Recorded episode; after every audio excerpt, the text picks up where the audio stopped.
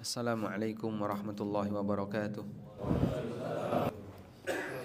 الحمد لله رب العالمين والصلاة والسلام على أشرف المرسلين نبينا ومولانا محمد وعلى آله وصحبه أجمعين وأشهد أن لا إله إلا الله وحده لا شريك له وأشهد أن محمدا عبده ورسوله صلى الله عليه وعلى آله وصحبه ومن تبعهم بإحسان إلى يوم الدين Alhamdulillah puji syukur kita haturkan kehadirat Allah Di kesempatan pagi hari ini bersama Ma'had Imam An-Nawawi di daerah Cisauk ya.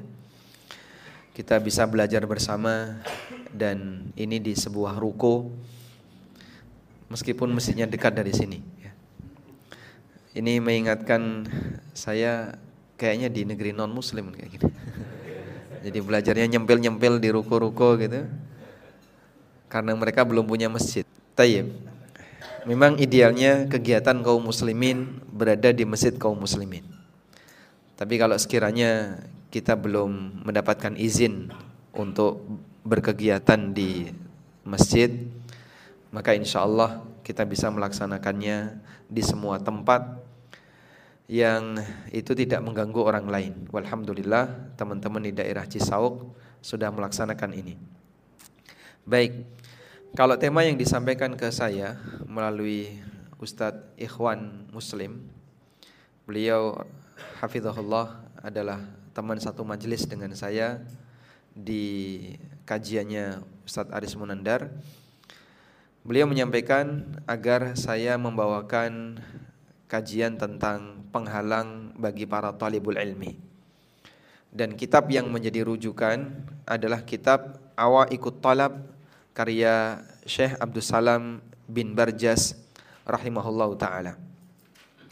Namun karena kajian kita terbatas waktunya dan kitab Awa Ikut Talab itu kurang lebih tebalnya ada berapa ini? Sekitar kalau di PDF yang saya punya sekitar 90 halaman kayaknya tidak mungkin atau di sini bahkan 104 itu sampai akhir dari daftar isi Kayaknya tidak mungkin kalau kemudian kita selesaikan dalam satu pertemuan. Di kitab Ikut Talab, penulis menyebutkan ada 10 penghalang orang ketika menuntut ilmu. Sehingga kenapa pada waktu dia belajar itu tidak memberikan manfaat besar bagi kehidupannya. Tidak memberikan manfaat besar ada dua kondisi. Ilmu itu rasanya tidak masuk dalam hatinya sehingga sama sekali tidak nempel. Dia mungkin kajian selama bertahun-tahun, bahkan kita sendiri, bapak-bapak, ikut Jumatan itu selama bertahun-tahun. Ada yang 40 tahun sudah Jumatan, ada yang 30 tahun sesuai dengan usia yang diberikan oleh Allah kepada kita. Andaikan Jumatan selama 30 tahun itu kita bukukan, semuanya menjadi ilmu yang melekat maka mungkin akan menjadi karya yang berjilid-jilid. Tapi kita sangat yakin barangkali tidak ada 5% dari Jumatan itu yang melekat dalam diri kita. Sehingga yang dihafal dari Jumatan itu apa?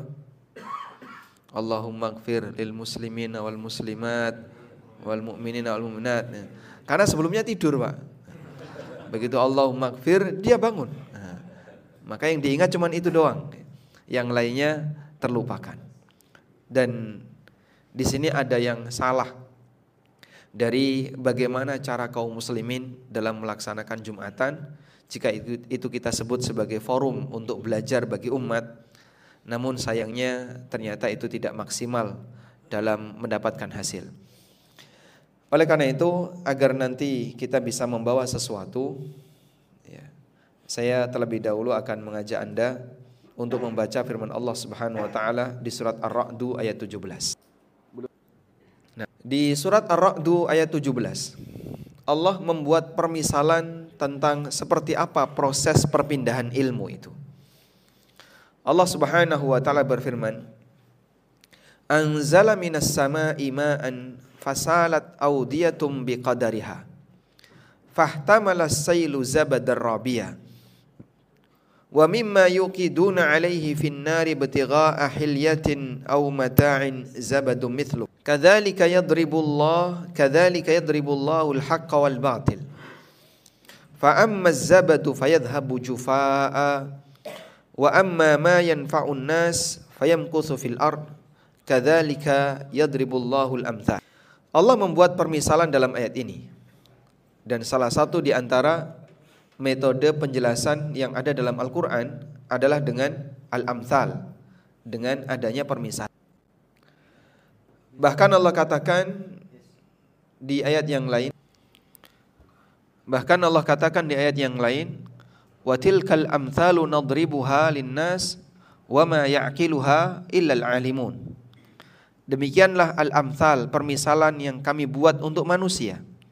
Wa ma ya'qiluha illa al-alimun dan tidak ada orang yang bisa memahami kecuali orang-orang yang berilmu. Karena itu sebagian sahabat ketika mereka membaca al-amthal atau ayat dalam Al-Qur'an dan dia tidak faham, maka orangnya bersedih. Dan kemudian beliau menyinggung firman Allah Subhanahu wa taala, "Wa ma ya'qiluha illa al-alimun." Tidak ada yang bisa memahaminya kecuali orang yang berilmu. Alat ukur yang bisa kita gunakan salah satunya adalah ini. Anda coba baca ayat yang berisi tentang permisalan. Misalnya kalimatnya eh, daraballahu mathalan Allah membuat permisalan. Anda baca ayat itu, baca terjemahannya. Sudah? Selanjutnya renungkan. Di antara tanda orang yang berilmu menurut Al-Qur'an adalah dia paham permisalan. Kalau permisalan itu kita paham, kita bisa memetik manfaat, kesimpulan, dari permisalan tersebut insya Allah itu bagian dari tanda bahwa kita punya tanda orang yang berilmu. Tayyib. Sekarang coba kita lihat permisalan di ayat ini. Surat Ar-Ra'du ayat 17. Anzala minas sama imaan. Allah menurunkan air hujan minas sama dari as-sama. Makna as-sama dalam Al-Quran ada tiga. Pertama artinya adalah atas. Allah Subhanahu wa taala fis sama. Aamintum man fis sama. Apakah kalian merasa aman dengan zat yang berada fis sama? Maksudnya adalah berada di, di atas. Yang kedua as-sama maknanya adalah bangunan langit. Wa futihatis sama'u fakanat abwaba. Yang ketiga makna as-sama adalah awan. Contohnya dalam ayat ini anzala minas sama ma'an. Allah menurunkan air dari as-sama maksudnya adalah dari awan. Fasalat audiyatum biqadariha. Maka lembah-lembah yang ada di permukaan bumi itu teraliri dengan air biqadariha sesuai dengan takarannya. Ada lembah yang luas, maka dia bisa menampung banyak air. Dan ada lembah yang sempit, cekungan yang kecil, yang dia hanya bisa menampung sedikit air. Fahtamala sailu zabatan rabia maka aliran air itu mengangkut zabatan robia kotoran-kotoran yang ada di permukaan. Wa mimma yuqiduna alaihi finnar. Demikian pula ketika orang mau membersihkan kotoran yang ada dalam perhiasan dan apa yang mereka bakar di atas api ibtigha'a hilyatin au mata'in dalam rangka mencari emas yang murni atau perhiasan yang murni. Zabadum mithluh di situ juga ada kotoran. Kadzalika yadribullahu al-haqq wal batil. Seperti itulah bagaimana cara Allah membuat permisalan antara kebenaran dengan kebatilan. Fa amma zabadu fayadhhabu jufaa. Adapun bagian kotoran maka dia pergi jufaan tanpa ada orang yang memungutnya, enggak dipedulikan. Wa amma ma yanfa'un nas sementara yang bermanfaat bagi manusia fayamkuthu fil ard maka dia bertahan. Kadzalika yadribullahu al-amthal seperti itulah bagaimana Allah membuat permisalan. Baik, coba kita akan menggali manfaat dan pelajaran dari ayat ini. Sebelum nanti kita akan sebutkan sebagian dari awak ikut talab penghalang-penghalang dalam belajar ilmu agama. Allah membuat permisalan, ilmu itu seperti air hujan. Dan hati manusia seperti permukaan bumi. Daya tampung manusia terhadap ilmu digambarkan oleh Allah ibarat lembah yang ada di muka, bumi. Dan kita tahu lembah itu beragam. Ada manusia yang diberi oleh Allah lembah ilmu yang luas. Dan ada manusia yang diberi oleh Allah lembah ilmu yang sempit. Sehingga masing-masing memberikan daya tampung yang berbeda. Lembah ilmu yang luas, meskipun hujan itu derasnya luar biasa, tapi dia nggak banjir, nggak luber. Semuanya bisa dia tampung.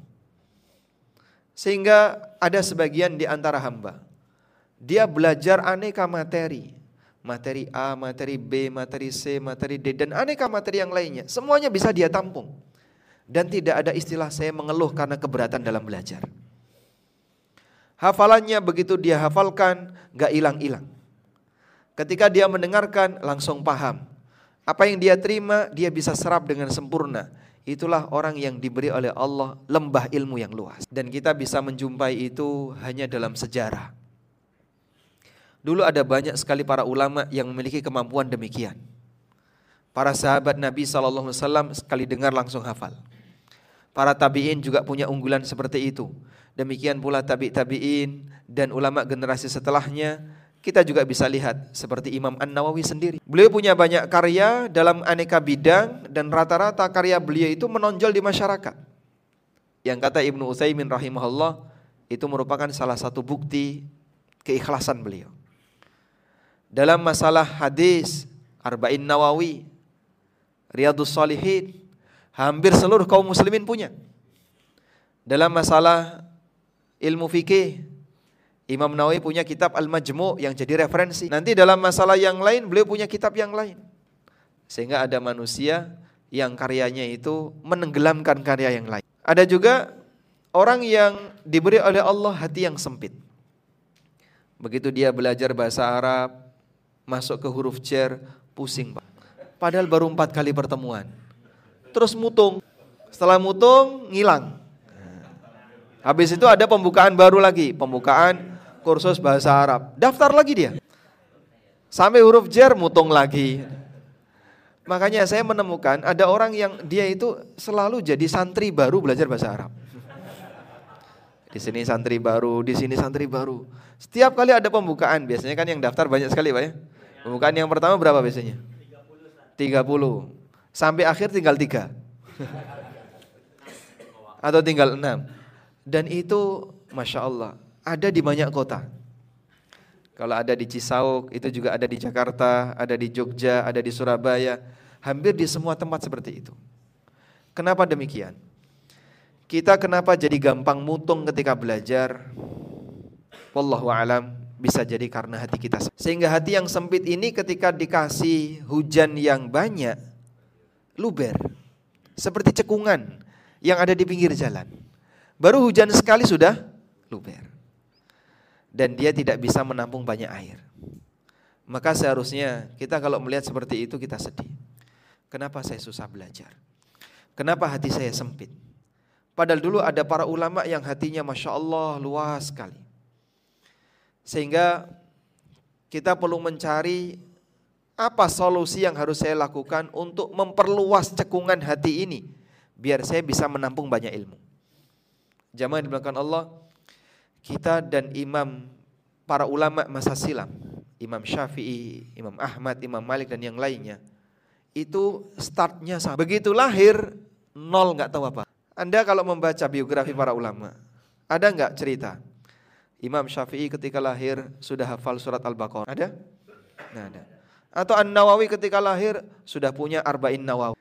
Maka seorang anak ketika lahir, orang tuanya ngasih kabar, Alhamdulillah telah lahir putra atau putri kami yang kesekian dari istri yang kesekian ya. Informasi yang dia sampaikan itu murni masalah fisik. Berat sekian, ukuran sekian. Lahir jam sekian. Rata-rata kan itu ya. Enggak ada Pak kemampuan e, pribadi yang disampaikan. Tidak ada istilah anak saya lahir yang pertama dengan membawa surat Al-Fatihah itu tidak ada. Jadi kita dan para ulama kibar yang kita anggap mereka sebagai orang-orang yang masya Allah referensi dalam masalah ilmu itu statnya sama, sama-sama dari nol. Apa dalilnya? Wallahu akhrajakum min butuni ummahatikum la ta'lamuna syai'a. Allah mengeluarkan kalian dari rahim ibu kalian dalam posisi kalian nggak tahu apa pun. Sehingga Imam Syafi'i ketika lahir nggak tahu apa-apa. An Nawawi ketika lahir juga nggak tahu apa-apa. Imam Ahmad ketika lahir juga nggak tahu apa-apa. Semuanya mulai dari nol. Selanjutnya Allah Subhanahu wa taala mengajarkan kepada mereka ilmu sesuai dengan apa yang Allah kehendaki. Baik. Fahtamalas sailu zabadan. Maka aliran air itu mengangkat kotoran-kotoran di ke permukaan. Bapak Ibu bisa lihat ya, yang namanya selokan atau sungai ketika kering nggak ada air, yang terlihat di permukaan apa? Sampah. Ada sampah dedaunan, ada sampah domestik, dan aneka bentuk sampah. Begitu hujan itu turun lalu mengisi ruangan-ruangan yang kosong ini, sampahnya lari ke mana Pak? Hanyut bersama air. Gambaran itulah yang diberikan oleh Allah Ta'ala. Ketika seorang hamba itu belajar ilmu agama, semakin banyak ilmu yang dia terima, itu akan menggeser kotoran hati dalam. Sehingga kalau airnya dikit, gimana Pak? Gak ngefek. Bisa jadi sampah akan tetap bertahan. Tapi ketika ilmu itu adalah ilmu yang banyak bermanfaat, deres alirannya, terutama ilmu masalah tauhid yang mengarahkan hamba untuk menjadi hamba Allah yang sebenarnya itu akan membuang dan mengikis kotoran-kotoran yang ada dalam. Makanya jamaah belajar ilmu akan mengajarkan orang untuk lebih menjadi manusia yang sebenarnya. Manusia yang manusia adalah yang diiringi dengan ilmu. Tapi ketika dia jauh dari ilmu, karakter hewannya itu belum bersih pada dirinya. Sehingga kita bisa lihat ya, kondisi masyarakat jahiliyah sebelum Islam datang. Gimana Pak? Baca sejarahnya saja. Kadang kita itu membayangkan, subhanallah, kok ada manusia kayak gini? Harimau itu nggak bakalan makan anaknya. Karena kasih sayang ada pada dirinya. Tapi ada orang jahili yang mengubur hidup-hidup anak perempuannya. Kasih sayangnya tertutup karena ingin menampakkan kehebatannya di permukaan. Biar saya punya status sosial. Biar saya dianggap oleh masyarakat agar ini tidak memalukan. Untuk menjaga wibawa, sayangnya itu hilang. Padahal singa tidak ada ya, singa menjaga wibawa kemudian mata ini anak itu tidak ada. Raja hutan ketika ingin jaga wibawanya kan dia tidak membunuh, tapi orang jahiliyah melakukan seperti ini. Ada manusia yang judi yang jadi taruhan itu istri dan anaknya. Ada orang yang ketika dia melakukan pelanggaran, ya, seperti yang diceritakan oleh Aisyah, seorang wanita dia menerima kurang dari 10 lelaki. Silahkan siapa pun boleh berhubungan dengan dia, begitu punya anak, seluruh lelaki itu dikumpulin, terus ditunjuk kamu bapaknya. Anak itu dikasihkan, dia bisa jajan lagi. Subhanallah, melihat seperti itu, ini manusia atau binatang? Tapi itu terjadi. Begitu Islam datang gimana Pak? Semua perbuatan gelap seperti ini hilang. Sehingga Islam datang dengan membawa cahaya yang luar biasa. Air yang turun mengikis kotoran-kotoran yang ada dalam permukaan batin. Karena itulah jamaah, kalau ada orang yang belajar, tapi ketika dia belajar semakin durhaka kepada orang tuanya, atau mungkin ketika dia belajar membuat dia jadi semakin keras dan kasar kepada sesama muslim. Ada dua kemungkinan. Pertama, yang dipelajari salah. Yang kedua, orang ini gagal paham. Sehingga ada orang yang belajar ilmu agama, tapi kemudian setelah itu mentahdir orang tuanya. Aneh ini. Membenci orang tuanya, membenci saudaranya tanpa alasan. Dan itu terjadi. Khawarij ketika menjadi khawarij, itu mengkafirkan sahabat. Dan mereka menganggap semakin banyak yang dikafirkan, semakin tinggi derajat. Makanya mereka merasa paling hebat, paling suci pada posisi ketika semakin banyak korban yang dikafirkan. Padahal mengkafirkan hukumnya apa Pak? Dosa yang sangat besar. Laknat saja dosa besar apabila diarahkan kepada yang tidak berhak, apalagi mengkafirkan. Sehingga ayat ini memberikan kita pelajaran bahwa yang namanya ilmu itu punya kemampuan untuk membersihkan kotoran batin. Allah Subhanahu wa taala kemudian beralih kepada perumpamaan yang kedua. Coba ditampilkan. Wa mimma yuqiduna alaihi finnar dan apa yang mereka panaskan di atas ibtigha'a hilyatin dalam rangka untuk mencari emas yang murni perhiasan au mata'in atau perhiasan zabadum mithluh di situ juga ada kotor. Allah membuat permisalan ibarat emas yang di situ ada campuran. Bagaimana caranya emas yang ada campurannya ini bisa terpisah dari yang bukan emas? Yang dilakukan apa, Pak? Dipanasin. Ketika dipanasin, ternyata terpisah antara emas murni dengan campurannya. Dan proses itu terjadi secara otomatis. Tidak kemudian manusia menggunakan apa? kayu terus dipisah-pisahin tidak. Begitu itu ditaruh nanti terpisah dengan sendiri. Sehingga ini menggambarkan bahwa yang namanya manusia itu pasti akan mendapatkan ujian.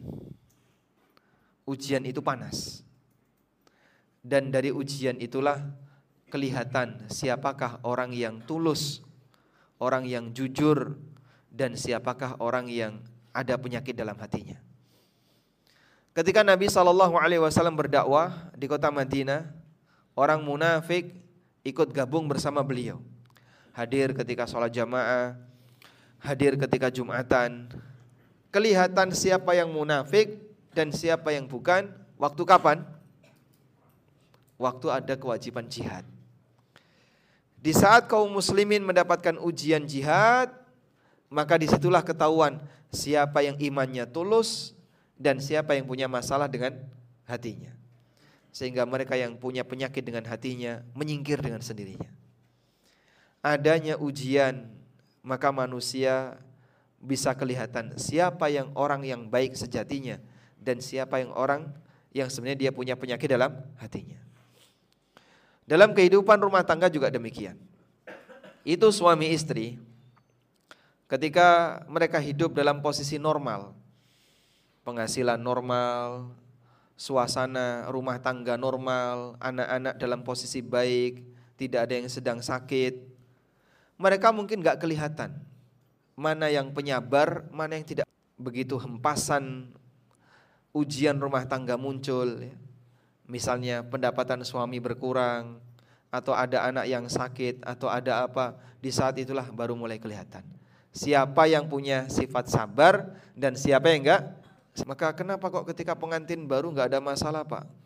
Begitu belakangan ada masalah. Pengantin baru itu belum kelihatan miskinnya. Iya. Udah kelihatan atau belum? Belum. Walaupun miskin tertutupi dengan kasih sayangnya. Tapi ketika itu sudah mulai turun, barulah pahitnya miskin kelihatan. Layar mulai terkembang. Nah, di saat itu baru tahu karakter masing-masing. Baik.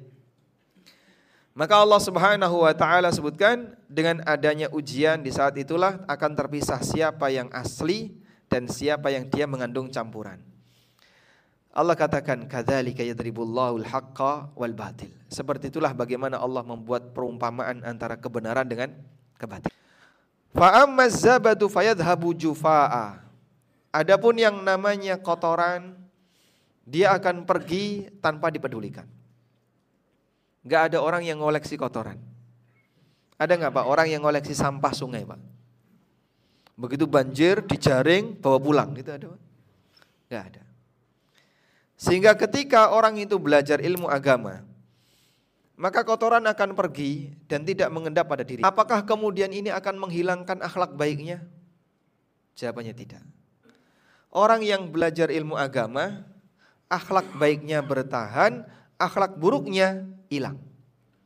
Sehingga Allah katakan, fa fayadhhabu jufaa wa amma ma yanfa'un nas ardh sampah hilang sedangkan yang bermanfaat bagi manusia tetap bisa bertahan. Maka orang yang belajar ilmu agama, akhlak buruknya menyingkir, akhlak baiknya tidak hilang. Kadang kan ada orang yang meskipun dia nggak kenal agama, tapi dia punya bawaan akhlak yang terpuji. Penyabar, bakti sama orang tua, kemudian apa lagi? Santun, kemudian apa lagi? Royal dan akhlak-akhlak terpuji yang. Maka saat dia belajar, mungkin nggak akhlak seperti ini hilang? Tidak. Akhlak kayak gini nggak hilang. Walaupun kadang ada kekhawatiran dari orang tua kamu nanti kalau kuliah di sini, kamu tidak boleh ikut majelis seperti ini. Nggak boleh hadir di kajian ini, kajian ini, kajian ini. Ibu takut nanti kalau kamu pulang jadi teroris. Terus kamu jadi nggak bakti sama orang tua. Kamu mengkafirkan orang tua dan seterusnya. Dan kekhawatiran semacam itu terjadi. Ada sebagian orang yang dia melarang anaknya untuk belajar ilmu agama lebih serius karena takut nanti kalau anaknya pulang nggak lagi berbakti kepada kita sampaikan kepada mereka. Apa yang Anda takutkan ketika seorang hamba itu mendekat kepada Al-Quran dan Sunnah? Apakah Allah subhanahu wa ta'ala menurunkan wahyu untuk membuat manusia jadi semakin jahat? Begitu Pak? Tidak. Allah ta'ala berfirman, Ma anzalnal qur'ana litashqa.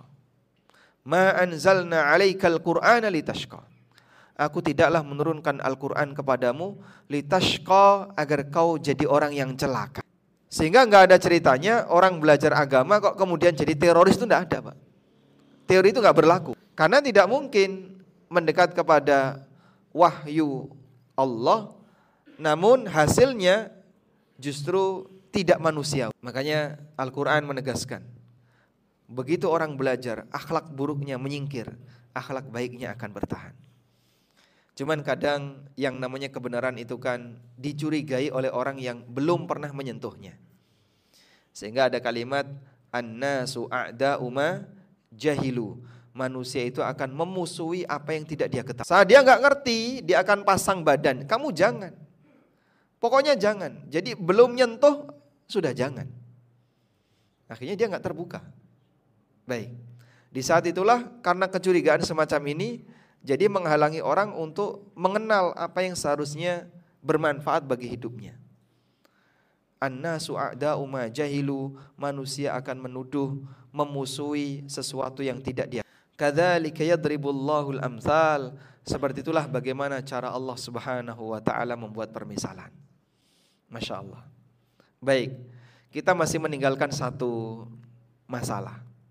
Pak Ustadz, saya mengakui kemampuan saya dalam belajar rendah. Termasuk saya sendiri. Sehingga ketika belajar, meskipun di usia sudah 50 tahun, sudah bahkan ada yang 60 tahun, rasanya kok susah sekali itu kenapa? Apakah gara-gara karena usia jadi saya susah untuk belajar? Apakah usia itu menghalang? Tidak antara orang yang sudah senior dengan yang masih muda, kemampuan cerdasnya sama atau beda? Yang muda lebih cerdas? Oh barangkali. Baik, kalau misalnya Bapak saya minta untuk mengukur diri ya. Yang merasa tua siapa di sini? Sudah berapa Pak? Masih muda Pak. Baik, yang di usia di atas 50 tahun. Anda merasa lebih cerdas kapan? Usia 50 tahun sekarang ataukah usia 30 tahun yang dulu? Sekarang. Sekarang ya. Saya yakin tidak ada satupun orang yang dia punya apa anggapan saya semakin tua kok semakin goblok. Ada? Enggak ya? Dia kan nggak menuduh dirinya seperti itu ya. Baik. Kalau semakin tidak produktif, ya. Karena gerakannya sudah mulai menurun. Tapi kalau saya makin tua kok makin bodoh, itu bukan karena makin bodoh, makin banyak yang dia tidak tahu. Sebab baru terbuka belakangan. Dulu ketika masih muda, karena dia belum masuk ke dalam pintu belajar, sehingga dia tidak merasa tidak tahu. Makanya saya senang kalau ketemu dengan orang yang sok tahu. Itu caranya gampang. Ajak dia ke perpustakaan. Dah? Lihat, ada sekian ribu buku di depan kamu Semuanya bahasa Arab. Judulnya saja belum pernah kenal. Sekarang kamu merasa hebat, merasa besar dengan pengetahuan sedikit yang kau punya. Di depan kamu ada jutaan karya para ulama yang mungkin belum pernah kamu kenal, mungkin hanya 0,1 persen yang judulnya kamu kenal. Dan itu pun dia belum mempelajarinya. Dan masih banyak kualitas da'i di Indonesia yang seperti itu. Tapi Masya Allah ketika dia bicara seolah-olah dia yang paling paham, dia bisa menjawab apa pun masalah di masyarakat. Padahal banyak sekali karya-karya para ulama yang sama sekali belum dia sentuh. Karena dia nggak tahu luasnya bumi sebab dia berada di bawah. Ibarat kata dalam temburung. Orang itu merasa rendah ketika di mana? Orang merasa kerdil ketika dia naik gunung. Begitu dia naik gunung, melihat luasnya alam, masya Allah. Demikian alam ini luas sekali itu lihat kota itu, masya Allah. Begitu dia lihat sesuatu yang besar, dia merasa, saya kok kecil sekali. Maka demikian pula ketika orang itu melihat luasnya ilmu para ulama. Dia datang ke perpustakaan, dia lihat bagaimana para ulama dalam membuat karya. Ini buku baru sekarang saya tahu judulnya. Padahal ditulis 400 tahun yang lalu. Ditulis sekian ratus tahun yang lalu. Akhirnya dia merasa, saya orang kecil dibandingkan ini semua membuat orang jadi lebih tawadu. Baik. Karena itu Bapak, jadi kalau di sini kita punya masalah, saya punya keterbatasan dalam belajar. Apa yang seharusnya saya lakukan? Sekaligus ini saya sampaikan ya. Syekh Abdul Salam bin Barjas dalam kitabnya Awa Ikut Tolab yang tadi kita sebutkan, beliau menyebutkan di antara penghalang dalam belajar adalah al-ujbu, ujub ketika belajar. Dan kiber sombong. Dan ini dan ini penghalang yang terbesar.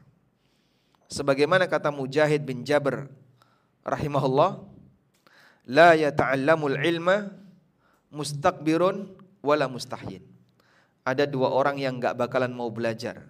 Pertama, orang yang sombong. Yang kedua, yang kedua, orang yang pemalu. Pemalunya pemalunya bukan pemalu yang terpuji, tapi pemalu karena dia merasa posisi dia lebih tinggi, ujub dengan kelebihannya. Masa saya belajar sama ini saya sudah usia 50 tahun. Itu adik-adik baru usia 17 tahun, ada yang 20 tahun. Saya gengsi lah kayak. Ada sebagian orang ya. Ada sebagian orang. Kelebihan duniawi yang dia miliki justru menjadi penghalang dia untuk dapat manfaat. Mohon maaf Bapak banyak lulusan S1 kampus itu pengangguran. Lebih banyak pengangguran lulusan S1 daripada lulusan SMK. Karena ini lulusan S1, dia punya harapan bisa bekerja di perusahaan-perusahaan yang bagus. Yang tidak lulus S1, jualan cilok mau dia, jualan keliling, dia nggak merasa malu. Sehingga semakin banyak S-nya, eh, menghalangi dia untuk mencari maisha. Mau kayak gini, masa S2 kok jualan cilok? Coba kalau kamu nggak S2, malu dia. Akhirnya dia ketika nggak dapat pekerjaan seperti itu, milih nganggur daripada kerja. Sehingga kadang, ya daripada nanti kelihatan nganggur, sekolah. Gimana Pak? Dan fenomena itu banyak ternyata. Jadi ada mahasiswa yang dia sengaja nggak mau pulang ke daerahnya, karena dia merasa daerahnya terpencil misalnya. Dan nanti di sana saya ngapain? Maka saya ingin membawa nama baik orang tua. Berada menetap di kota. Tapi di kota persaingannya karena ketat, dia tergeser. Nggak punya pekerjaan. Udahlah daripada seperti ini menutupi aroma pengangguran. Ambil. Begitu lulus S2 menutupi aroma pengangguran, ambil S3, hanya menghabiskan uang untuk kuliah bagi mereka yang tidak punya orientasi pendidikan yang serius. Dan subhanallah ternyata makanya kadang saya kalau kenalan sama orang sama mahasiswa yang ada di Jogja. Sekarang ngapain setelah lulus satu? Saya ngambil S2. Itu saya curiga mana. Wah, jangan-jangan ini pelarian pengangguran ini. Baik. Sehingga keberadaan rasa malu itu justru menghalangi dia untuk mau belajar, mau untuk kemudian bersikap tawaduk dan seterusnya. Maka yang pertama hilangkan sikap ini. Dengan cara apa? Miliki sikap tawadhu. Rendah hati itulah yang menyebabkan cekungan tadi jadi semakin dalam sehingga mungkin sempit tapi dalam. Di saat itu di saat itulah air akan masuk lebih banyak. Sampai ada perkataan yang disampaikan oleh seorang ulama, kalau nggak salah beliau ini zaman tabi tabiin, bernama Abdullah bin Mu'taz al-Abbasi. Beliau mengatakan al-mutawadi'u fi tullabil ilmi aktsaruhum ilman. Orang yang tawaduk ketika belajar. Dia adalah orang yang paling kaya ilmunya. Paling banyak ilmunya kama annal ma kama annal makanal munkhafid aktsaruha buqa'an ma'a sebagaimana tempat yang rendah itu menjadi tempat yang paling banyak dialiri sebabkan air punya sifat gimana Pak mengalir dari tempat yang rendah ke tempat yang tinggi dari sumur ke tandon itu iya oh itu pakai pompa ya jadi kalau mau terbalik harus ada effort, ada usaha. Sehingga mungkin itu orang sombong. Kalau kemudian secara naluri dia belajar, mungkin dia nggak mau. Tapi kalau pakai dorongan, pakai pompa, baru dia mau. Barulah ilmu itu masuk ke dalam dirinya karena dia dipaksa. Maka jamaah belakang Allah, tawaduk ketika belajar ini Masya Allah, kunci sukses yang luar. Dan saya perhatikan ya, dengan melihat beberapa teman-teman yang ngaji bareng kita atau yang ikut kajian bareng saya antara murid yang tawaduk dengan murid yang tidak tawaduk kualitasnya beda. Ada salah satu saya pernah ngajar di sebuah pesantren ya. Ada murid yang dia sangat tawaduk. Sampai beliau pernah bilang ke saya, saya itu ketika lulus di sini bingung, saya mau ke mana Pak Ustadz? Saya sebenarnya berharap pengen bisa belajar dan orangnya emang terkenal tawadhu, tapi kemampuannya biasa-biasa saja, bahkan di bawah yang lainnya. Namun masya Allah dari satu kelas ini beliau satu-satu yang keterima di Madinah. Teman-temannya nggak ada. Lalu setelah beliau terima di Madinah, ketika pulang beliau termasuk di antara dai yang cukup menonjol di masyarakat, meskipun beliau paham saya mampunya hanya ngajar bagian ini, ngajar bagian ini. Jadi merasa tidak masalah ketika ngajar sesuatu dari dasar. Ketemu dengan anak-anak nggak apa-apa, yang penting pokoknya saya bisa ngajar. Pingin menunaikan ilmunya. Karena kan kadang ada sebagian orang itu ketika ngajar materi yang dasar dia nggak mau. Pak, tolong nanti sampaikan materi tahsin ya saya seharusnya materinya bukan tahsin mas. Seharusnya misalnya fikih perbandingan madhab, nah, korelasi antara fikih dengan dunia politik, bagaimana mengatasi apa, memberi solusi dalam polusi misalnya, dan seterusnya. Dia berharap pengennya materi yang keren, disuruh nyampein tahsin atau pak kita nanti anda diminta untuk ngajar bahasa Arab, harusnya lebih dari itu saya.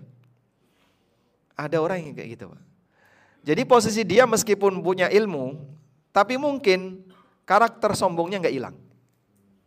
Sehingga saat dia jadi tokoh, bisa jadi tetap bertahan. Ilmu itu tidak bermanfaat bagi amalnya. Baik, sehingga jamaah yang Allah Ta'ala, posisi tawadu insya Allah menjadi salah satu di antara kunci sukses dalam belajar. Terus bagaimana bentuk tawadu? Nabi Shallallahu Alaihi Wasallam pernah bersabda, Al kibru Badrul Haq wa Ghamtun. Coba kita buka halaman 4. Rasulullah sallallahu alaihi wasallam pernah mendefinisikan tentang sombong. Beliau sallallahu alaihi wasallam mengatakan al-kibru batrul haqqi wa ghamtun nas. Yang namanya sombong adalah orang yang menolak kebenaran dan dia apa? Satunya merendahkan orang lain. Nah ini. Rasulullah sallallahu alaihi wasallam ngasih definisi sombong seperti ini. Dalam sebuah hadis dari Abdullah bin Mas'ud radhiyallahu anhu, Nabi sallallahu alaihi wasallam bersabda, "La yadkhulul jannah man kana fi qalbihi mithqalu dzarratin min kibrin. Enggak bakalan masuk surga orang yang dalam hatinya ada seberat dzarrah min kibrin berupa sifat sombong. Makna dzarrah? Apa? Partikel terkecil. Atom. Sahabat kenal apa? Biji sawi. Biji sawi khardal. Ada sendiri. Pagi-pagi ada Sebagian mendefinisikan darroh itu seperti ini ya. Kalau ada lubang di jendela, kemasukan cahaya matahari. Baik. Kemudian Anda melihat apa Pak? Debu yang terbang. Ditangkap nggak bisa Pak. Dan itulah yang keluar masuk ke dalam hidung kita. Dalam pernafasan. Mungkin di situ ada banyak penyakit, tapi Allah melindungi kita. Sehingga kalau belum waktunya sakit, nggak sakit. Tayyip. Setitik debu yang terbang-terbang nggak bisa ditangkap itulah dar. Sehingga definisi partikel terkecil yang tidak bisa dipisahkan lagi. Nah, itu belum kenal sahabat partikel itu apa ya. Faqala rajulun maka ada orang yang mengatakan Inna rajula ayyakuna lahu thawbahu ayyakuna thawbuhu hasanan. Ada orang yang senang dengan pakaian yang baik, sandal yang bagus, parfumnya wangi. Apakah itu termasuk di antara orang yang sombong? Qala kemudian Nabi SAW mengatakan, Innallaha jamil yuhibbul jam. Allah itu zat yang maha yuhibbul jamal dan menyukai keindahan. Yang dimaksud menyukai keindahan di situ adalah menyukai upaya memperindah. Karena kalau masalah cakep dan tidak cakep itu kan nggak bisa milih kita ya Pak. Anda ketika lahir milih wajah nggak? Hah? Gimana? Setelan pabrik. Anda ketika lahir milih wajah atau tidak? Tidak. Sehingga Anda lahir ada yang cakep, ada yang kurang cakep, ada yang di bawah rata-rata ya. Semuanya di luar pilihan. Dan bagian ini karena di luar pilihan, maka tidak ada nilai pahala dan dosa.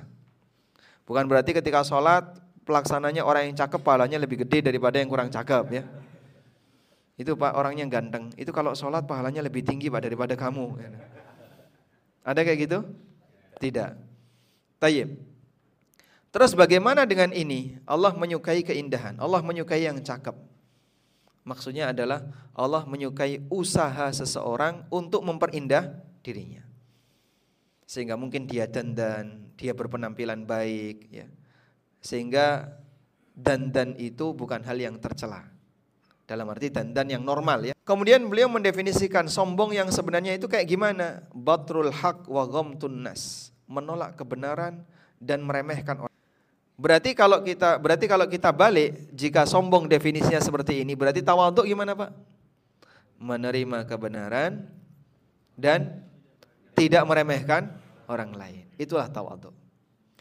Maka orang yang tawadhu setiap kali ada kebenaran dia akan siap untuk menerimanya. Mohon maaf, terkadang begini ya. Ada orang yang berpenampilan tawadhu. Jadi tawadhu tadi itu kan sahabat bertanya tentang masalah pakaian yang bagus, sandal yang bagus. Ada tawadhu dalam bentuk penampilan.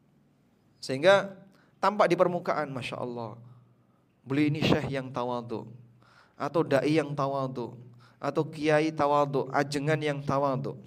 Pakaiannya seadanya, kadang sudah kelihatan lusuh, bolak-balik berulang itu terus yang dipakai sampai dakinya nempel. Baik, itu tawadu penampilan. Dan tawadu penampilan ya memang ada nilai tawaduknya, tapi itu bukan tujuan utama. Yang lebih berpenting di sini adalah tawaduk dalam menerima kebenaran. Sehingga begini jemaah. Ada orang yang tawaduk dalam penampilan. Syekh itu tawaduk sekali. Beliau tawaduk ya, dalam bersikap tawaduk. Tapi di saat dikasih kebenaran nol. Itukah tawaduk? Itukah tawaduk?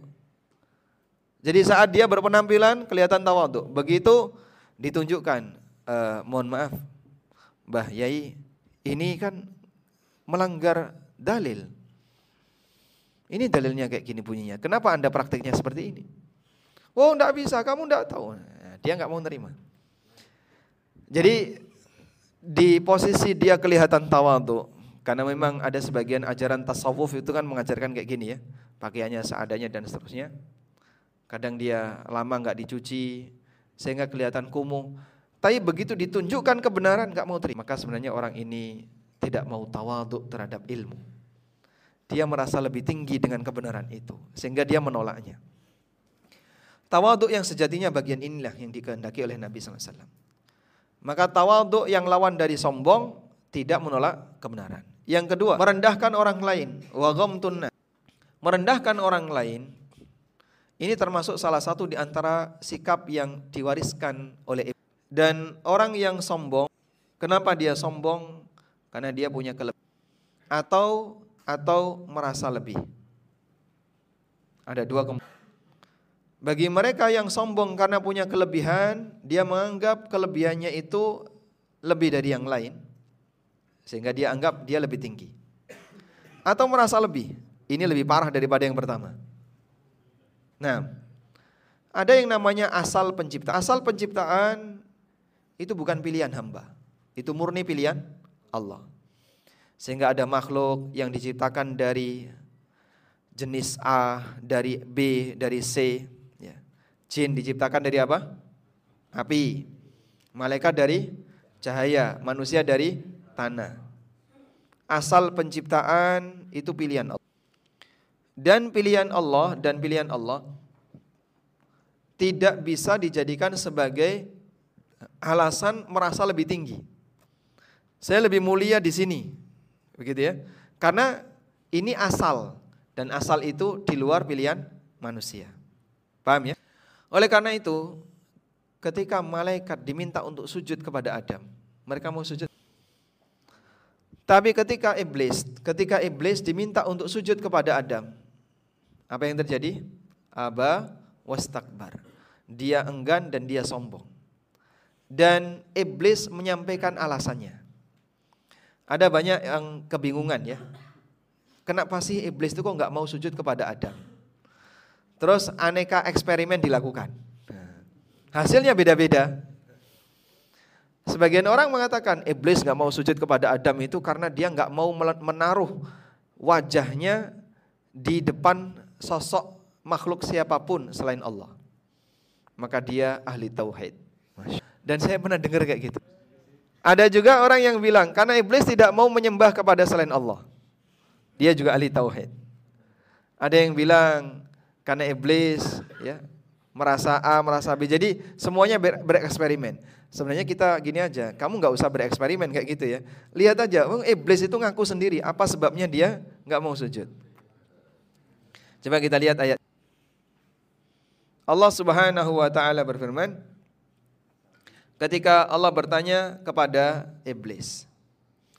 Qala ma mana'aka alla tasjuda id amartuk.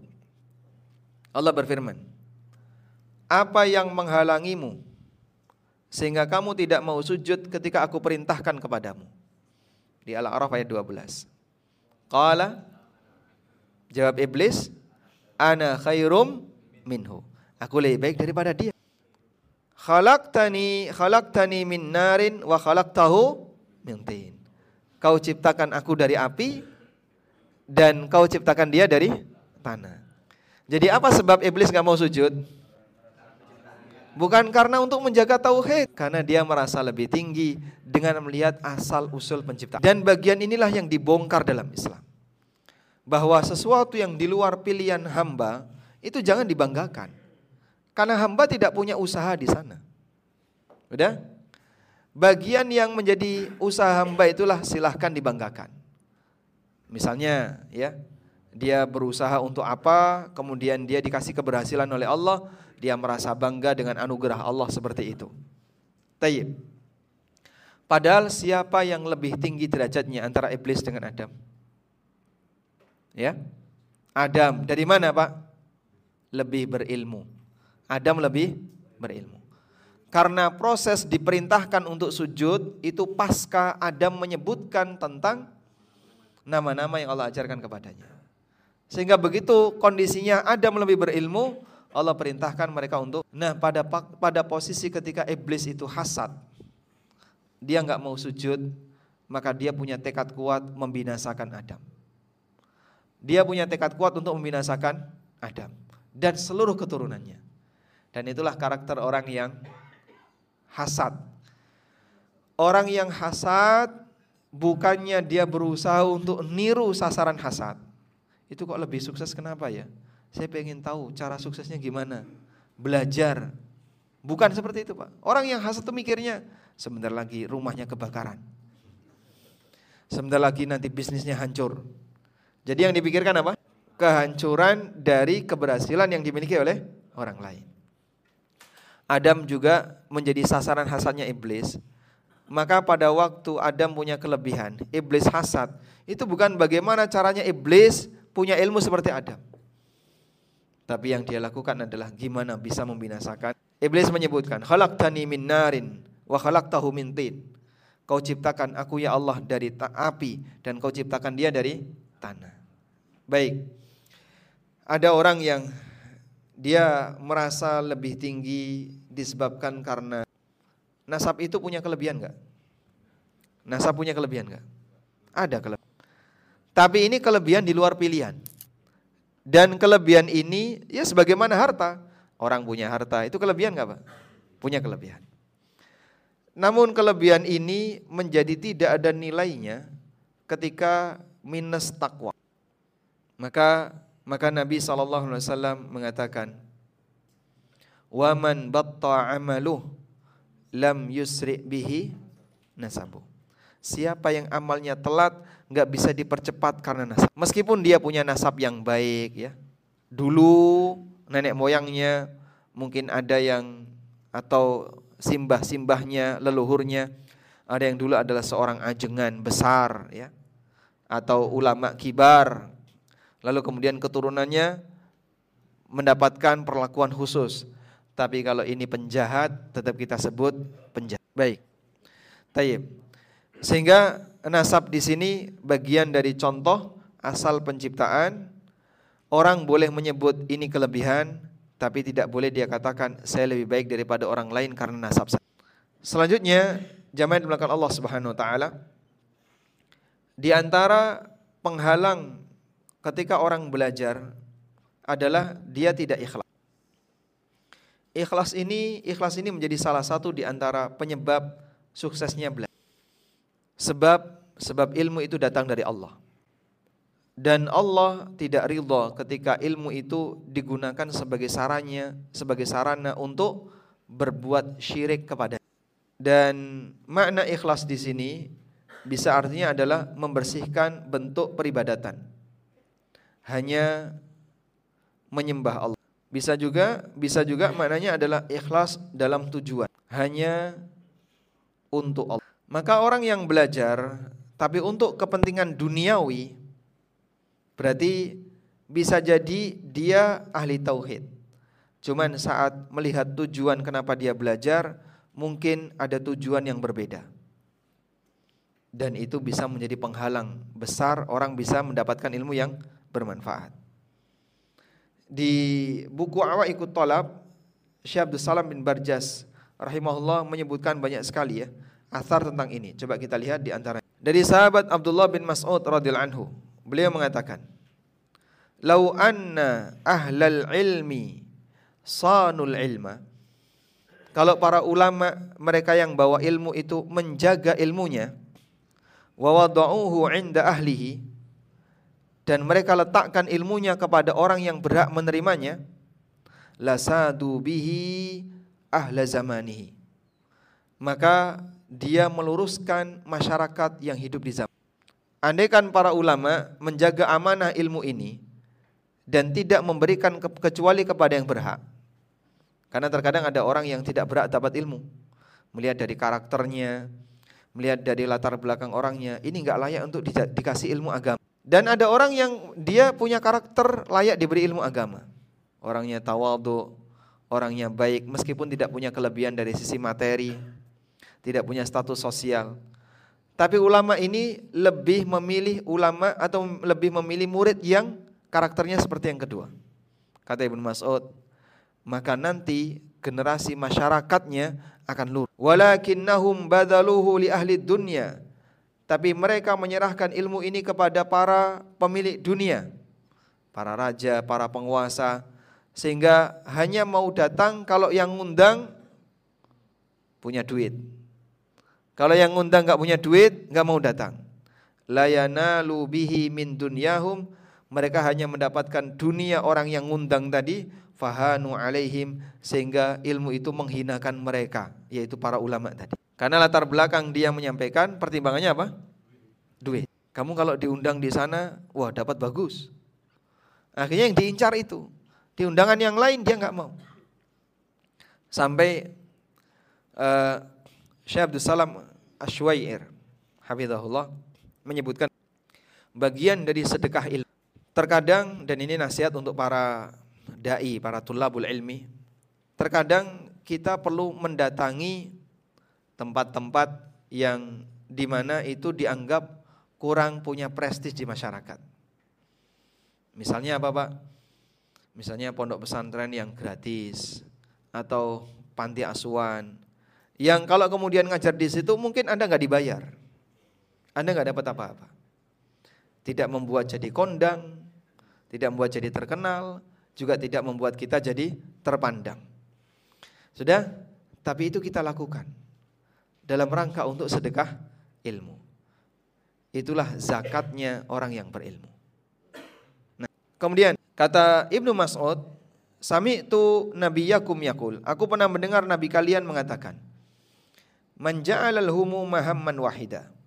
Siapa yang cita-citanya hanya satu arah. Hamma akhiratihi, yaitu mengharapkan akhiratnya. Kafahullahu hamma dunyahu. Maka Allah akan mencukupkan untuknya hamma dunyahu apa yang menjadi keinginan dunianya. Wa man tasya'abat dan siapa yang bercabang keinginannya fi ahwalid dunya dalam aneka kegiatan dunia, dalam aneka kepentingan dunia, lam yubalillahu fi ayyi audiyatiha halaka. Allah enggak peduli orang ini nanti mati dalam kondisi apa. Apakah mati tetap terlalu cinta dunia ataukah mati karena mengharapkan dan masih banyak riwayat-riwayat yang lain yang menyebutkan tentang bagaimana adab dalam belajar yang seharusnya kita lakukan dengan ikhlas. Gambaran ikhlas itu ibarat ketika kita mendapatkan air, maka ikhlas adalah cekungan tadi kita buka. Hatinya terbuka. Tapi kalau ditutupi dengan kepentingan-kepentingan yang lain, air nggak bisa masuk. Sehingga ada orang yang ketika belajar tapi karena tujuannya adalah tujuan materi, maka air tidak bisa. Bagaimana bentuk tujuan materi ketika belajar? Salah satunya adalah dia ingin merasa lebih hebat dibandingkan. Ada hadis ini ya. Barangkali bermanfaat bagi. Hadisnya diriwayatkan oleh Abu Dawud, Ahmad Ibnu Majah dan dinilai sahih oleh Syalban. Man ta'allamal ilma, siapa yang belajar ilmu agama. Liubahi bihil ulama untuk dibanggakan di depan para ulama. Bahasa lainnya ya, pingin punya status sosial di hadapan para ulama. Au yumari bihi sufaha atau dalam rangka untuk mendebat orang-orang yang bodoh. Nanti tampil di depan orang awam kelihatan lebih pintar dalil. Lebih pintar ngomong sehingga bisa mendebat orang-orang yang bodoh. Au yasrifa bihi wujuhan nas atau dalam rangka untuk mencari perhatian masyarakat. Adkhalahullahu jahannam. Maka Allah akan memasukkan dia ke dalam sehingga mungkin ada di antara jamaah ya, teman-teman yang mereka secara materi sudah berkerja. Beliau kerja di perusahaan yang bonafit misalnya, gajinya gede, terus pengen belajar. Ada sebagian di antara mereka ketika belajar, niatnya itu biar kelihatan lebih hebat dibandingkan teman-temannya. Nanti dia bisa bicara masalah agama di depan teman-temannya, nanti bisa ngasih arahan kepada teman-temannya dan seterusnya. Dan sikap semacam ini berarti termasuk di antara tidak ikhlas ketika belajar. Bukan semata memang dia nggak mencari materi dunia, tapi dia mencari pengakuan orang lain. Tayyib. Karena itulah jamaah bagian ini perlu kita hilangkan dan ini termasuk di antara karakter yang tidak ikhlas. Wallahu alam. Udah setengah tujuh. Kita sampai jam tujuh. Nah, biasanya sisa waktu jam berapa? 15 menit. Baik. Sekarang saya tambah. Selanjutnya, di antara bentuk awak ikut tolak, penghalang yang lain ketika belajar. Syekh Abdul Salam bin Barjas rahimahullah menyebutkan penghalang yang kedua adalah tarkul amal. Tidak mengamalkan ilmu. Sehingga ilmu itu tidak membuahkan hasil yang bernilai pahala. Betul bahwasanya belajar itu sendiri ibadah. Tapi tujuan kita belajar adalah dalam rangka apa? Untuk diamalkan. Coba kita lihat di sini. Dari Abu Barzah Al-Aslami radhiyallahu anhu, Rasulullah sallallahu alaihi wasallam bersabda, "La tazulu qadama 'abdin yaumal qiyamah." Kaki seorang hamba enggak bakalan geser kelak di hari kiamat hatta yus'al sampai dia ditanya oleh Allah tentang umurnya untuk apa dia habiskan. Dan umur itu sama dengan umur sama dengan waktu.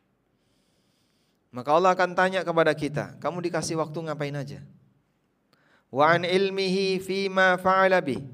Allah akan bertanya kepadanya tentang ilmunya, sejauh mana ilmu itu dia amal. Maka amanah bagi orang yang punya ilmu adalah mengamalkan ilmu itu. Wa an malihi min aina tasabah.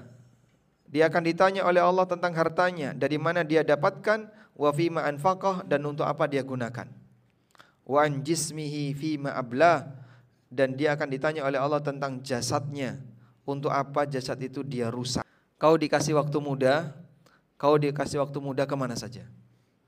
Kau dikasih fisik yang sehat ke mana saja? Ada sebagian orang yang ketika dia sudah merasa tua, diajak belajar serius, maka dia beralasan dengan tuanya. Pak Ustadz materinya jangan berat-berat, saya sudah tua. Pak kenapa kalau malah sudah tua Pak? Apakah sudah tua itu boleh jadi alasan untuk belajar yang serius? Boleh atau tidak? Tidak. Tapi itu terkadang jadi alasan. Jangan berat-berat ya Pak Ustadz, saya sudah tua. Ini Ustadz boleh protes. Ustadznya boleh protes. Protesnya gimana? Lah Bapak kenapa baru datang sekarang? Dulu mudanya ke mana saja Bapak ini? Ya seharusnya kan Bapak datang dulu waktu masih muda, masih produktif ya, masih seger, masih lincah. Kamu ke mana aja dulu? Kok baru datang sekarang? Dolanan terus dia mungkin ketika mudanya itu fokus untuk kegiatan murni duniawi. Kerja di sini ya, kerja di sana. Sehingga dalam pikiran dia nantilah kalau mau mendekat ke agama itu ya nanti kalau sudah usia 60 tahun, 70 tahun. Dan banyak yang kayak gitu. Jadi waktu mudanya itu full untuk produktif urusan dunia. Ngumpulin modal sebanyak-banyaknya. Dia sudah mikir, nanti kalau saya sudah 60 tahun, saya mau pensiun dekat dengan masjid. Kalimat pensiun dekat dengan masjid itu kan mau mendekat ke agama di usia Padahal belum tentu baterainya sampai usia 60 tahun. Masya Allah. Akhirnya saat dia di usia 60 tahun baru mendekat ke masjid, baru belajar Al-Quran. Dilatih untuk mengucapkan dod, tidak bisa. Walad dolin, wah lidahnya sudah kaku. Pak Ustadz mohon maaf ya, lidah saya sudah kaku. Dulu Pak, waktu masih lemes, kenapa nggak ke sini Pak? Sekarang ngaku kaku, baru datang. Selama ini ke mana saja? Itu akan ditanya oleh Allah. Gimana Bapak? Jangan sampai terlambat. Alhamdulillah kalau belum terlambat ya. Dan ternyata bayangan itu banyak. Saya pernah tanya ya kepada salah satu ASN. Karena saya itu kaget ya, atau merasa heran. Kita itu kan yakin ya, mereka tahu kalau uang suap dan seterusnya itu haram, itu mereka tahu. Riswah, sogok, suap, mereka tuh yakin haram. 100% yakin. Makanya itu semuanya dilakukan diam-diam, rahasia, jangan sampai ada ketahuan orang lain. Uang halal itu kan nerimanya terbuka ya. Terima kasih, alhamdulillah sudah dikasih. Uang haram nerimanya tersembunyi. Sehingga dia tahu itu uang haram. Terus saya itu merasa heran. Dia itu tahu kalau ini haram. Kenapa setelah nerima, besok nerima lagi, nerima lagi. Dan itu dinikmati. Dia bersama keluarganya. jadi nafkah dia untuk keluarganya. Apa mereka nggak takut dengan dosa ini? Terus ASN ini bilang, sebenarnya mereka tahu pak, tapi mereka punya pikiran tobatnya nanti, masya Allah. Jadi bayangan tobat setelah tua itu memang betul-betul ada. Ada orang yang sengaja melakukan hal yang dilarang, haram, dia tahu itu dosa dan dalam apa harapan dia, dalam dalam rencana dia, nanti setelah saya di usia sekian saya akan berhenti dan tobat. Yang mau mendekat ke agama juga seperti itu. Allah bakal tanya, hatta yus'ala an umrih, dia akan ditanya oleh Allah tentang waktunya. Fi maafnah, untuk apa waktu itu dia gunakan. Nah, di sini kita bisa lihat salah satu di antara yang akan ditanya oleh Allah adalah tentang ilmunya. Sejauh mana dia amalkan ilmu. Kemudian juga disebutkan dalam riwayat yang lain dari Abu Darda radhiyallahu anhu. Beliau pernah mengatakan, "La takunu aliman hatta takunu hatta takuna muta'alliman." Orang tidak akan menjadi orang yang alim sampai dia rajin belajar.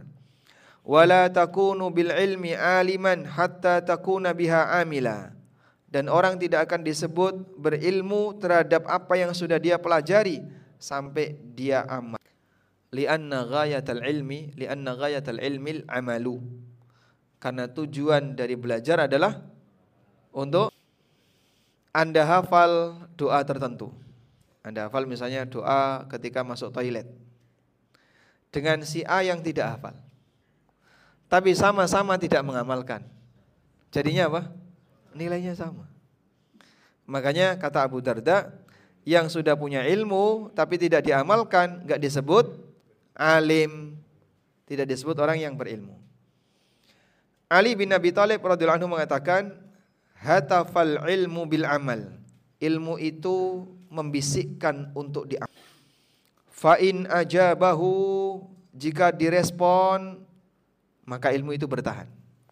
Wa illar tahal, tapi kalau nggak direspon tidak ada nilai amalnya, irtahala maka ilmu itu akan pergi. Dari Fudail bin Iyad beliau mengatakan, la yazalul alimu jahilan bima alima. Orang yang alim akan berstatus sebagai jahil terhadap apa yang sudah dia pelajari, yang sudah dia ketahui hatta ya'mala bihi sampai dia mengamalkannya. Fa idza amila bihi kalau dia sudah mengamalkannya karena aliman barulah dia disebut sebagai orang yang alim. Dan masih banyak yang lain.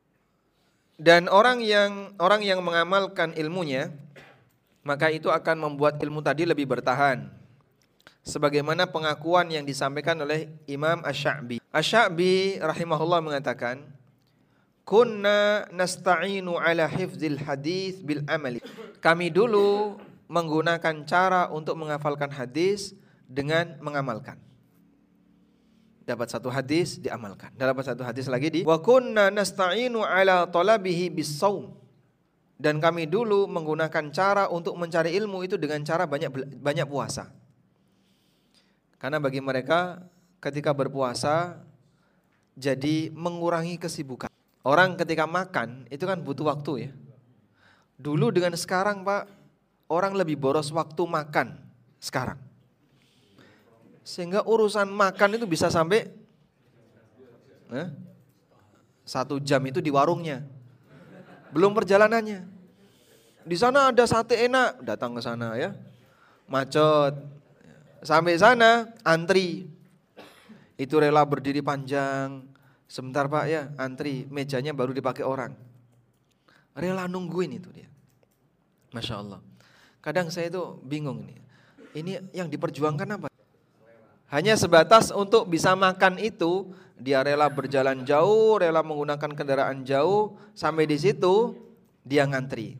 Setelah ngantri dia makan. Saat dia makan, lama dia. Proses makannya saja bisa dan makan itu kan gaya hidup. Iya dan gaya hidup itu sejak masa silam. Di zaman Nabi SAW, makan itu sudah menjadi gaya hidup.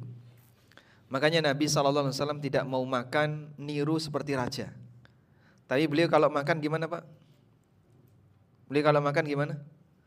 Memilih sikap seperti bu, budak. Sehingga tidak tidak duduk bersandar ya. tidak menggunakan kursi tapi di bawah, kemudian tidak menggunakan wadah hidangan yang lebar seperti layaknya para raja. Karena Rasulullah SAW ingin menampakkan tawaduk ketika gaya hidup itu bergeser sampai sekarang. Ada orang yang makan dan dia menampakkan gaya hidup. Lama sekali makannya. Ngegrill misalnya.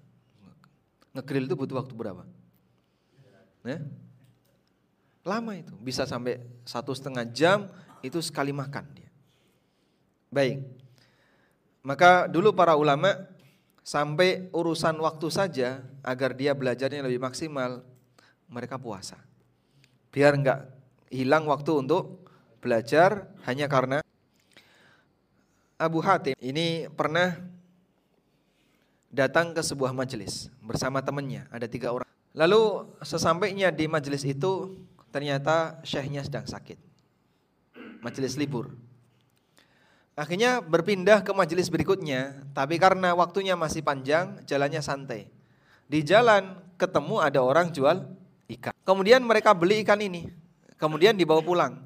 Begitu sampai di kos-kosannya, di rumah kontrakan, sudah datang waktunya majelis yang kedua. Akhirnya mereka tinggalkan ikan itu dan menuju majelis yang kedua. Sudah? Begitu majelis kedua sudah datang waktunya majelis yang ketiga. Terus seperti itu mubeng terus selama tiga hari. Sampai ketika dalam posisi tiga hari itu mereka nggak khawatir nanti akan menyanyiakan ini ikan. nggak sempat untuk dia masak. Andai kan bukan karena khawatir menyanyiakan harta, mereka akan buang. Tapi karena alasan ini ikan itu dimakan mentah. Ya kurang lebih seperti itulah bagaimana cara para ulama menjaga waktunya. Ada juga seorang ulama yang nggak sempat untuk makan. Jadi waktunya habis bersama dengan buku, nyalin terus setiap hari. Ada buku dia salin, ada hafalan, catatan dia salin.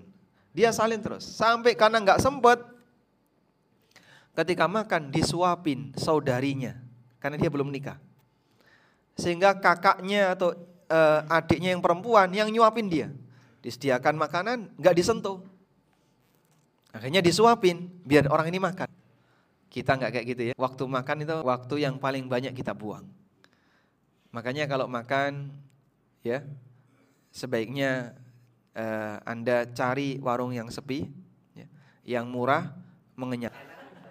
Dan enak kalau enak rame biar. Wallahu alam. Tayyib, mungkin demikian yang bisa kita sampaikan. Semoga bermanfaat. Wassalamualaikum Ustaz, Ustaz izin bertanya Ustaz.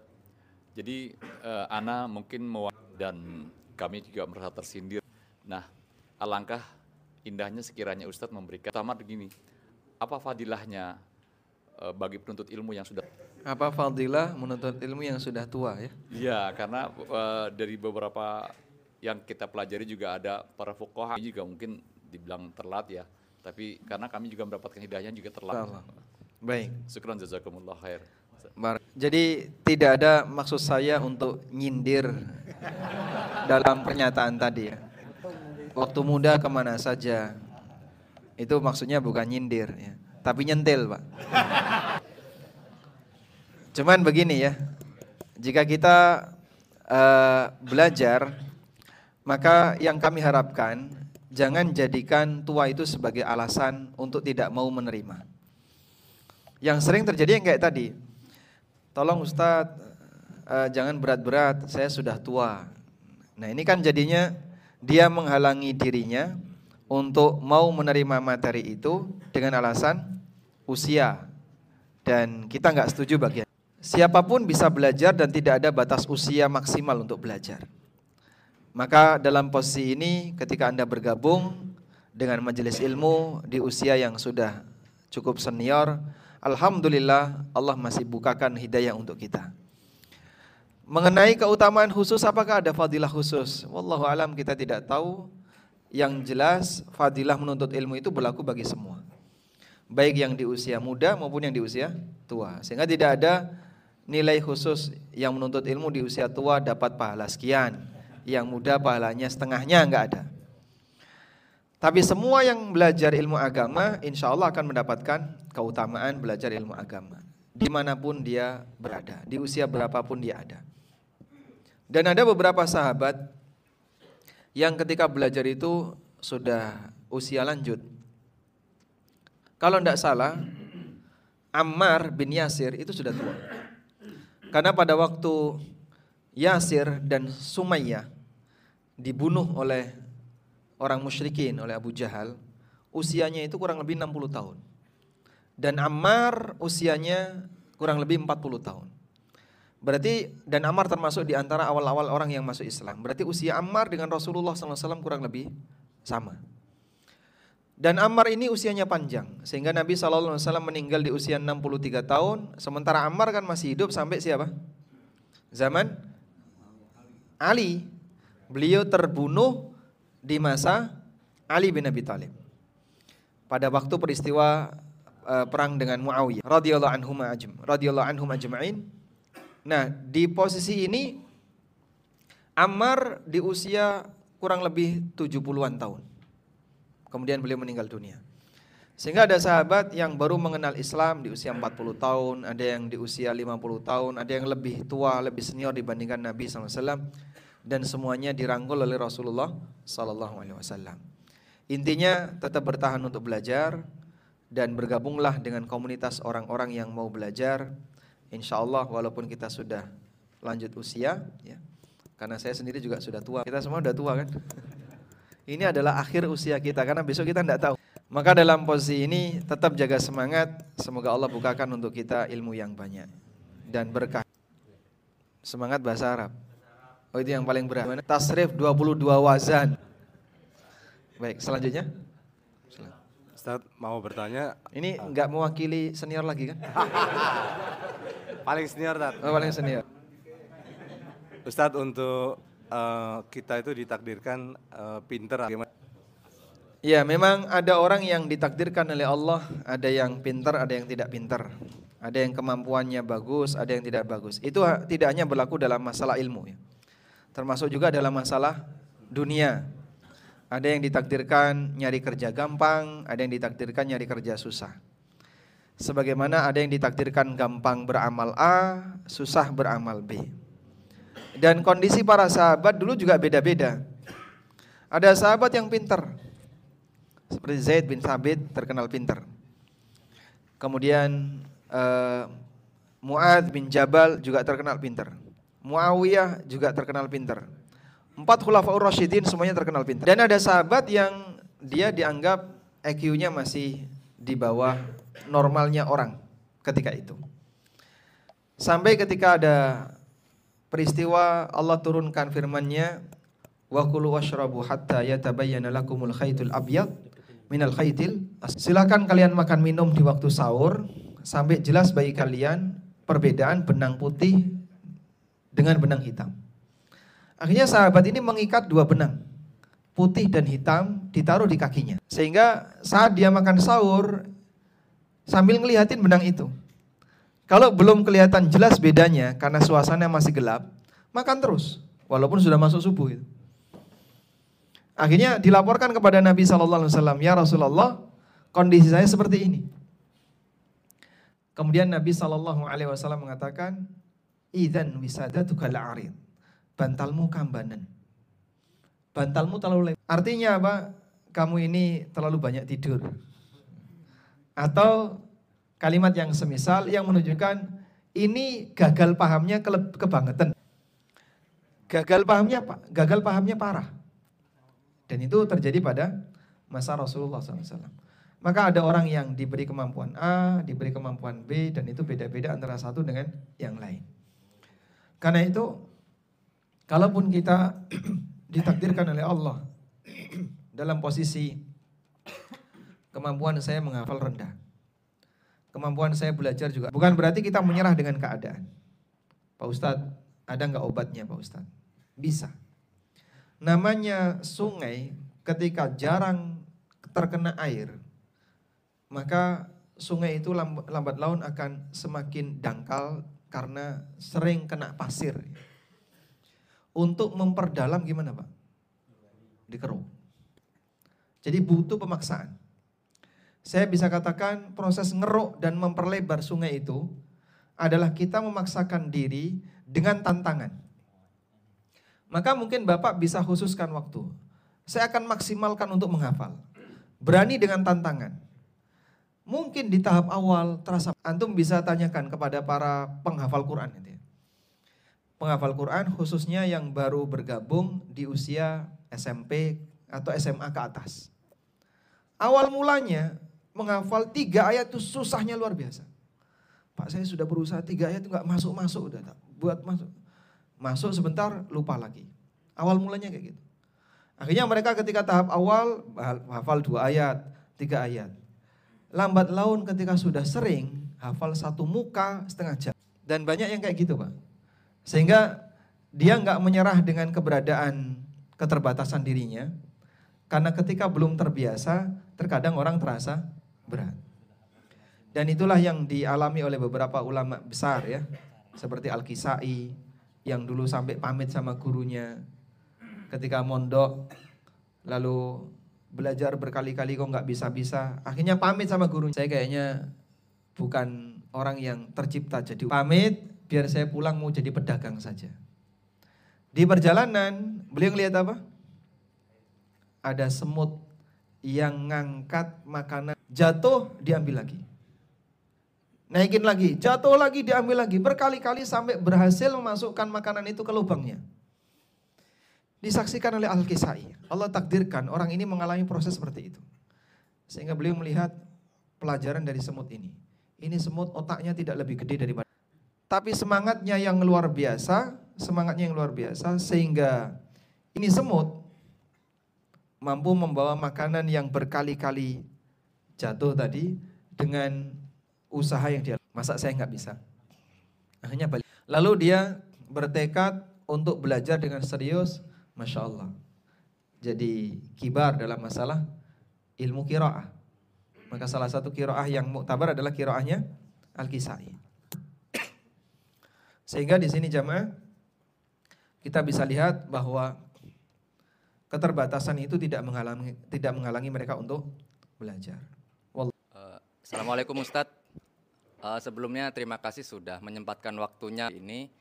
Uh, nama saya Yuki, saya izin bertanya Ustadz uh, terkait uh, penghalang ilmu, bagaimana hukumnya jika saya, ya, kami ini tidak ingin menyampaikan ilmu, Ustadz. Maksudnya ilmu itu saya mau nggak, apakah itu termasuk penghalang ilmu gitu? Tidak mau menyampaikan ilmu.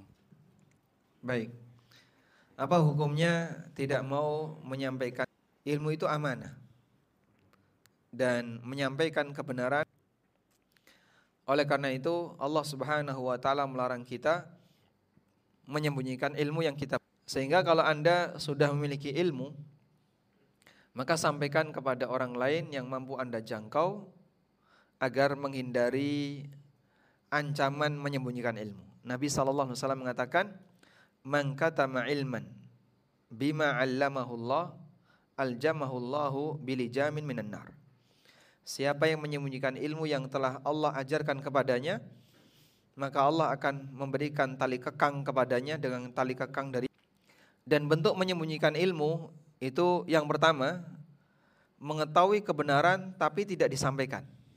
Misalnya dia di majelis dia tahu masyarakat ini punya penyimpangan A, tapi karena takut nanti kalau itu saya sampaikan saya akan diusir oleh masyarakat. Akhirnya dia nggak mau menyampaikan itu. Bahkan dia berusaha untuk nutup-nutupi. Ya. Misalnya dia diundang oleh uh, apa artis misalnya. Nah, pekerjaan artis ini pemusik. Terus ditanya, apa hukum? Ketika ditanya hukum musik, dia tahu kalau musik itu ijma ulama haram. Bulat dulu, bulat, bulat, bulat, bulat. Akhirnya gak metu-metu. Bulat terus. Jawaban gak ada kesimpulan. Saya pernah lihat itu video ada uh, tokoh di tempat kita yang ditanya tentang hukum rokok. Dan beliau ini setahu saya ya, orangnya nggak ngerokok. Wallahu alam kalau anti rokok saya tidak tahu. Tapi bulat itu jawabannya, bulat-bulat ini bulat kan. Itu mungkin ada setengah jam hanya menjawab satu pertanyaan apa hukum rokok itu bulat. Karena di depannya ini perokok semua. Kecuali yang ibu-ibu. Jadi dia berhadapan dengan kepentingan masyarakat yang ada di depannya. Ini kalau saya berani mengatakan dengan tegas. Namanya hukum kan tegas. Tapi dia bulat. Kalau ada kasus kayak gini gimana? Kalau ada kasus kayak gini gimana? Menurut kamu bagaimana? Jadi sambil tanya kepada mereka, kan masyarakatnya yang nggak nggak jawab jamaahnya. Tapi bulat seperti itu. Akhirnya saya berkesimpulan orang ini enggak. Kalau memang yang beliau tahu itu haram sampaikan. Masalah mereka mau menerima atau tidak urusan mereka. Tapi karena nggak berani bilang dengan tegas, akhirnya nggak ada kesimpulan yang bisa diambil. Ketakutan dan itulah karakter Yahudi di masa silam. Karakter Yahudi ya. Saya tidak mengatakan berarti tokoh ini Yahudi Pak, bukan ya. Dia Muslim, Cuman kadang kan karakter seperti itu bisa jadi muncul pada sebagian tokoh masyarakat. Maka dia menyembunyikan ilmu yang dia ketahui nggak berani dia sampaikan. Atau yang kedua, bentuk menyembunyikan ilmu adalah dia nggak mau ngajar. Nah yang kayak gini juga nggak boleh. Sehingga ketika anda tahu, ajarkan kepada masyarakat karena ini bagian dari Syekh Muhammad Amin Asyingkiti rahimahullah pernah ngawasi Lalu ada salah satu mahasiswa yang tanya kepada beliau, Syekh, soal ini jawabannya apa? Dikasih tahu pak, jawabnya ini.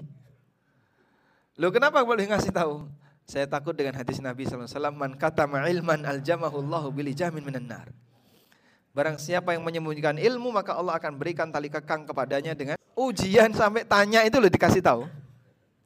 Subhan. Tapi kemudian diluruskan sama ulama yang lain, ya silahkan ngasih tahu tapi setelah waktunya ujian habis. Berarti kan tidak menyembunyikan ilmu. Menunda jawaban boleh. Tapi kalau tidak menyampaikan nggak boleh. Nah, mereka pakai dalil tarkul uh, apa? Tarkul bayan fi waktil hajah memnu. Tidak ngasih penjelasan di waktu yang dibutuhkan dilarang. Saya butuh jawaban tadi bukan sekarang. Kalau sekarang udah nggak butuh jawabannya. Wallahu alam. Nah, baik mungkin demikian. Ini ada buku Mata Nabi Syuja. Mata buku ini fikih madhab apa? Syafi'i. Pertanyaannya. Kan udah kelihatan ya ada tulisannya Syafi'i. Gampang jawabnya. Pertanyaannya siapa nama Muhammad bin Idris Asy-Syafi'i? Dari suku apa? Dari suku apa? Baik, selanjutnya beliau Alul Bait. Kita usul salah saqwaidul arba. Uh, apa resiko tidak paham permisalan dalam Al-Quran? Apa sulit? Ya, sama semua itu. Allah Subhanahu wa taala berfirman, "Wa ma yaqiluha illal alimun." Orang yang enggak paham permisalan tidak disebut orang yang berilmu menurut Al-Qur'an. Baik. Selanjutnya, apa makna kata as-sama dalam Al-Qur'an? Sudah tadi. Tiga. Langit, langit arah atas, buku Mukhtasar Latif.